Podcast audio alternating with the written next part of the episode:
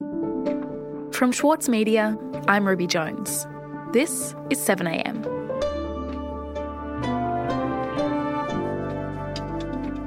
As Victoria enters a second lockdown, Scott Morrison has offered an apolitical response to the Labor state.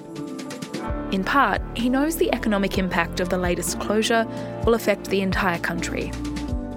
Today, Paul Bongiorno on the next stage of the coronavirus pandemic.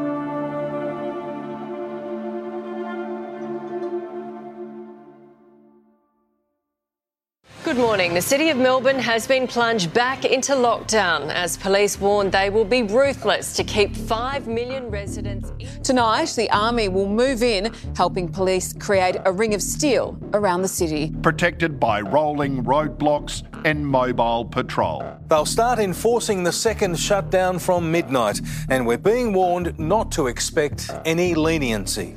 Bear in mind, this will be a massive hit to the economy. This will be a huge hit for workers and in their employers. They now have to endure another six week lockdown.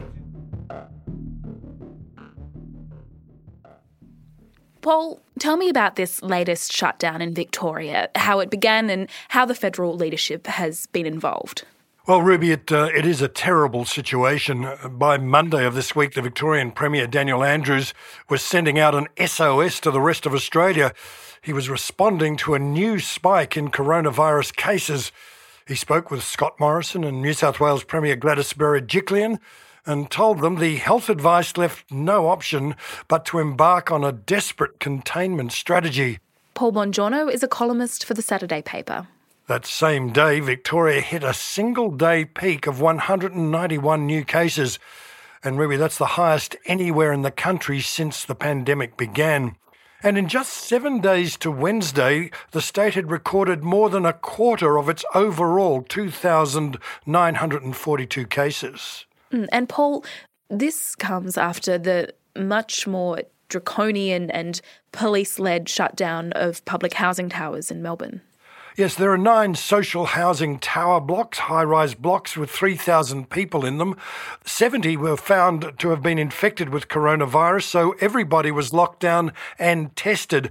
And uh, yesterday, they're expecting to get those results back. Of those uh, nine public housing towers that had been in complete lockdown, eight will ultimately be released from that. The, the people in those towers will be released into the stage three restrictions. So, Daniel Andrews saying everything is on the line. He believes that there will be more hardship. Um, but uh, that is the situation. Mm-hmm. And so, Paul, what has the federal response been to the broader lockdown of, of Melbourne? Well, the lockdown of metropolitan Melbourne and the dramatic closure of the border with New South Wales is a massive disruption of the lives and livelihoods not only of Victorians, but in fact Australians everywhere. The state accounts for about a quarter of the national economy. And just an indicator of that is 7,000 trucks carrying freight and goods cross the uh, Victoria New South Wales border every day.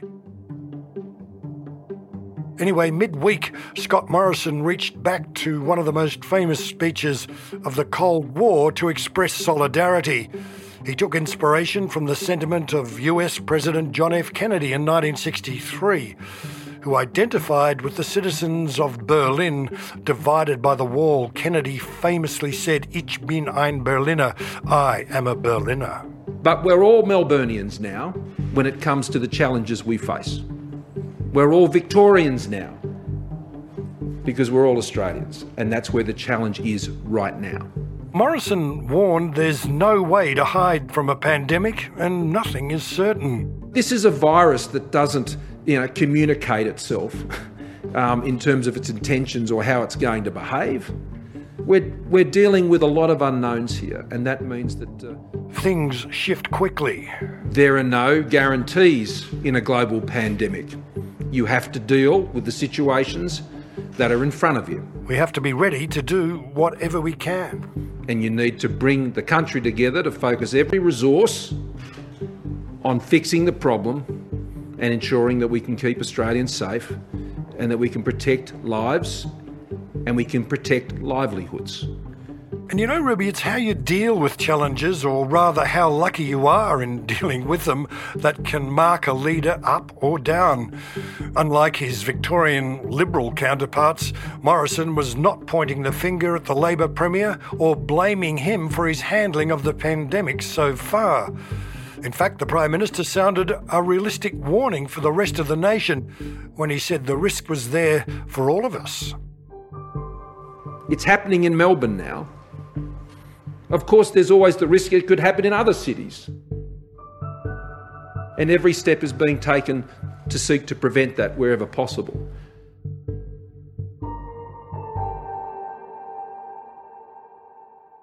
And this more conciliatory relationship between the two, is it is it new? Because it seems like there was a lot more hostility earlier on around borders and that sort of thing. Well, Morrison and Andrews have in some ways surprisingly been on the same page all along, though there had been some friction over the extent of the first lockdowns.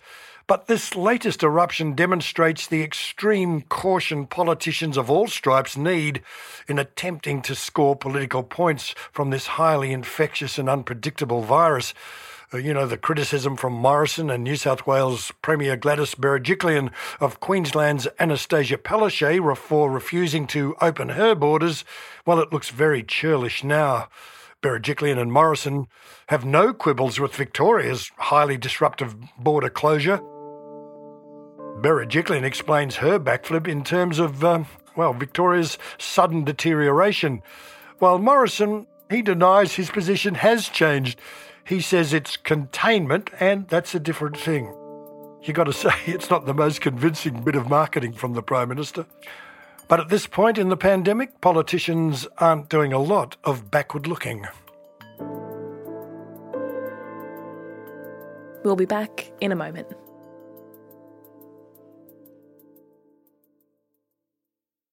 The Every Moment Matters campaign provides accurate, evidence based information and advice about alcohol, pregnancy, and breastfeeding. It has been created by the Foundation for Alcohol Research and Education and endorsed and funded by the Australian Government. Alcohol use during pregnancy can lead to fetal alcohol spectrum disorder, or FASD, a lifelong disability. So make the moment you start trying the moment to stop drinking. Visit everymomentmatters.org.au to find out more. The City of London in Andrew O'Hagan's latest novel is crumbling. But don't mistake this for pessimism. Instead, the author insists it's a necessary process for a better future. Change doesn't just happen because it's time for a change. Change has to be forced. We live in the end not in countries that are settled places, they're just imagined communities. I'm Michael Williams, and on this week's Read This, I sit down with Andrew O'Hagan to discuss his latest, Caledonian Road. Listen wherever you get your podcasts. Paul, we're talking about the Victorian shutdown and the response from Scott Morrison. Federally, is the main concern economic? Well, Ruby, the health concerns are very real and, in fact, are impacting the severity of the economic consequences. As the government's most senior Victorian minister, Treasurer Josh Frydenberg, wrote in an opinion piece in the Herald Sun, that's where he quoted the acting chief medical officer, Paul Kelly. COVID 19, Kelly says, needs only the slightest encouragement to take off and can readily and rapidly get out of control. But the Treasurer outlined the extent of the mounting economic damage. Uh, this is a very severe economic downturn. Unlike the 80s and 90s recession, the shock has been both on the supply and the demand side. In terms of the reduction in hours worked, it's already greater than what we saw in the 80s and the 90s. Uh, monetary Frydenberg quoted his department's assessment that reimposing lockdowns could cost the national economy $4 billion a week and Victoria $1 billion a week. This is a major challenge to the economic um, recovery. Um, this is going to have an impact well beyond the Victorian border. It's already starting to play out in consumer. Frydenberg lamented that the restoration in confidence we saw as Australia flattened the curve and states began lifting restrictions had now been interrupted by developments in Victoria. He noted that consumer confidence has fallen in the past two weeks and that recovery is very much a confidence game. Mm-hmm. Frydenberg's observation about confidence uh, is also shared by the Reserve Bank Governor's statement this week. Uh, in a nutshell, Philip Lowe summed up the nation's predicament along the lines we're all flying by the seat of our pants. The statement, after the bank decided to keep official interest rates at near zero or 25 basis points on Tuesday, spelled out the challenge.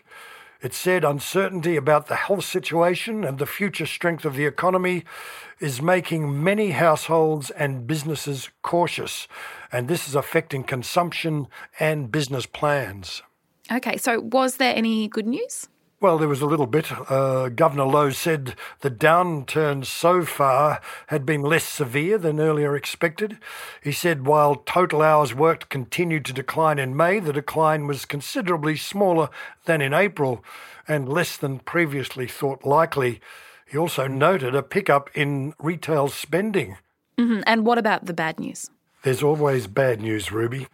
Deloitte Access Economics partner Chris Richardson said the reimposed lockdown in Melbourne risks shattering that emerging fragile mood. Uh, this is a different phase of the crisis. It isn't like early on uh, where there were cases popping up uh, all over. Uh, now Australia has a geographically specific spike. Uh, and other things equal, just as while he says the impact on Victoria of the new lockdown might impose more economic pain than indicated in his latest business outlook, which was released on Monday, it'll still be around 3% contraction. Now, that sounds small, but in economic terms, uh, it's uh, no mere blip. Deloitte says unemployment will be at high levels for quite a while. There's no need to worry about a lift in inflation. Interest rates will stay low for years, and any wage gains are very unlikely. Some good news is that it looks like. Richardson endorsed our political leaders taking the health threat more seriously than some other world leaders. He said good health policy remains good economic policy. And so, what are Josh Frydenberg and, and Scott Morrison weighing up now? Well, one of the big questions, obviously, is still the future of the $70 billion wage subsidy called JobKeeper and whether it'll be extended beyond its September cliff. Twice this week, Morrison flagged that the Treasurer's economic statement later in the month would continue the wage subsidy. He said it's just the scale of it and how it's targeted. That's what we've been working through. There's speculation, Ruby, in Canberra the Treasurer will extend the subsidy at a cost of $35 billion. That means, though, many businesses and employees currently getting it will miss out. Now, if the six week Victorian lockdown fails to contain the virus, or we see similar explosions in Sydney or another state capital, you'd have to say the government will need to go back to the drawing board and be prepared to go even deeper into debt. That's certainly the message from Chris Richardson and, in fact, the RBA too. Mm-hmm. So, once again, it looks like it will get harder before it gets easier. Well, Ruby, the simple solution is a vaccine. But depending on what expert you listen to, that's still a year away at the earliest, and maybe two. There'll be a lot more economic carnage in the meantime. Now, while Governor Lowe raises the spectre of the Great Depression, the fact is the structure of the economy and the understanding of how it works is much more sophisticated than 90 years ago. Back then, the establishment, business, and their political mates thought even greater austerity was the answer. It wasn't, it just exacerbated the pain and the misery. Now, so far, business and the Morrison government today have shown they've learned that lesson. The challenge is will they have the stomach to keep applying it? You know, they won't have any real choice. Mm. And your thoughts, Paul, on whether Scott Morrison will be up to that challenge? Well, I have to say, he's proven to be very pragmatic, and he doesn't seem to have been hidebound or constrained by neoliberal economics to the extent that we thought he would be. I just think that uh, reality has bitten him on the bum, and um, based on how he's responded so far, he'll continue in that vein. Paul, thank you so much for your time today. Thank you. Bye, Ruby.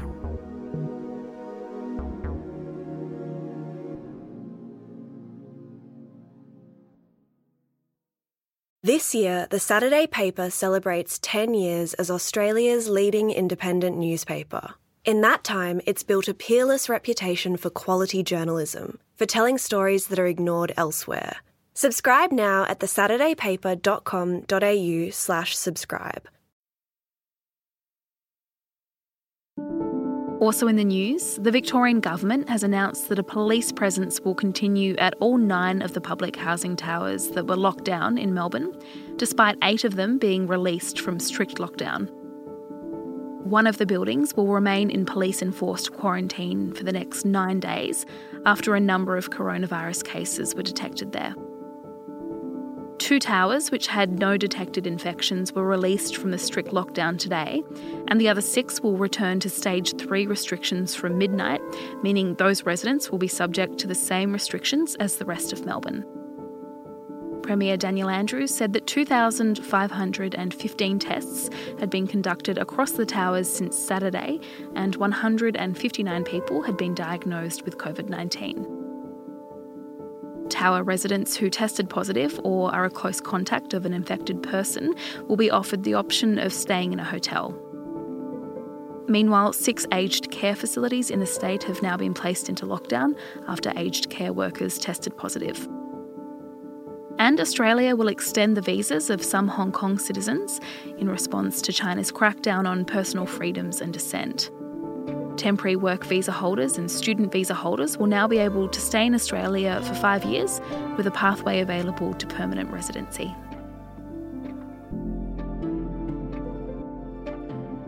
Seven AM is a daily show from the monthly and the Saturday paper.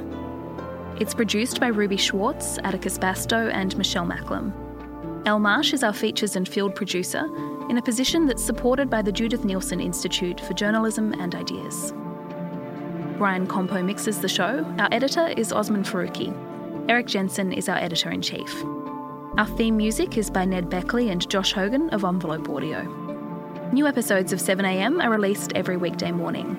You can subscribe in your favourite podcast app to make sure that you don't miss out. I'm Ruby Jones. This is 7am. See you Monday.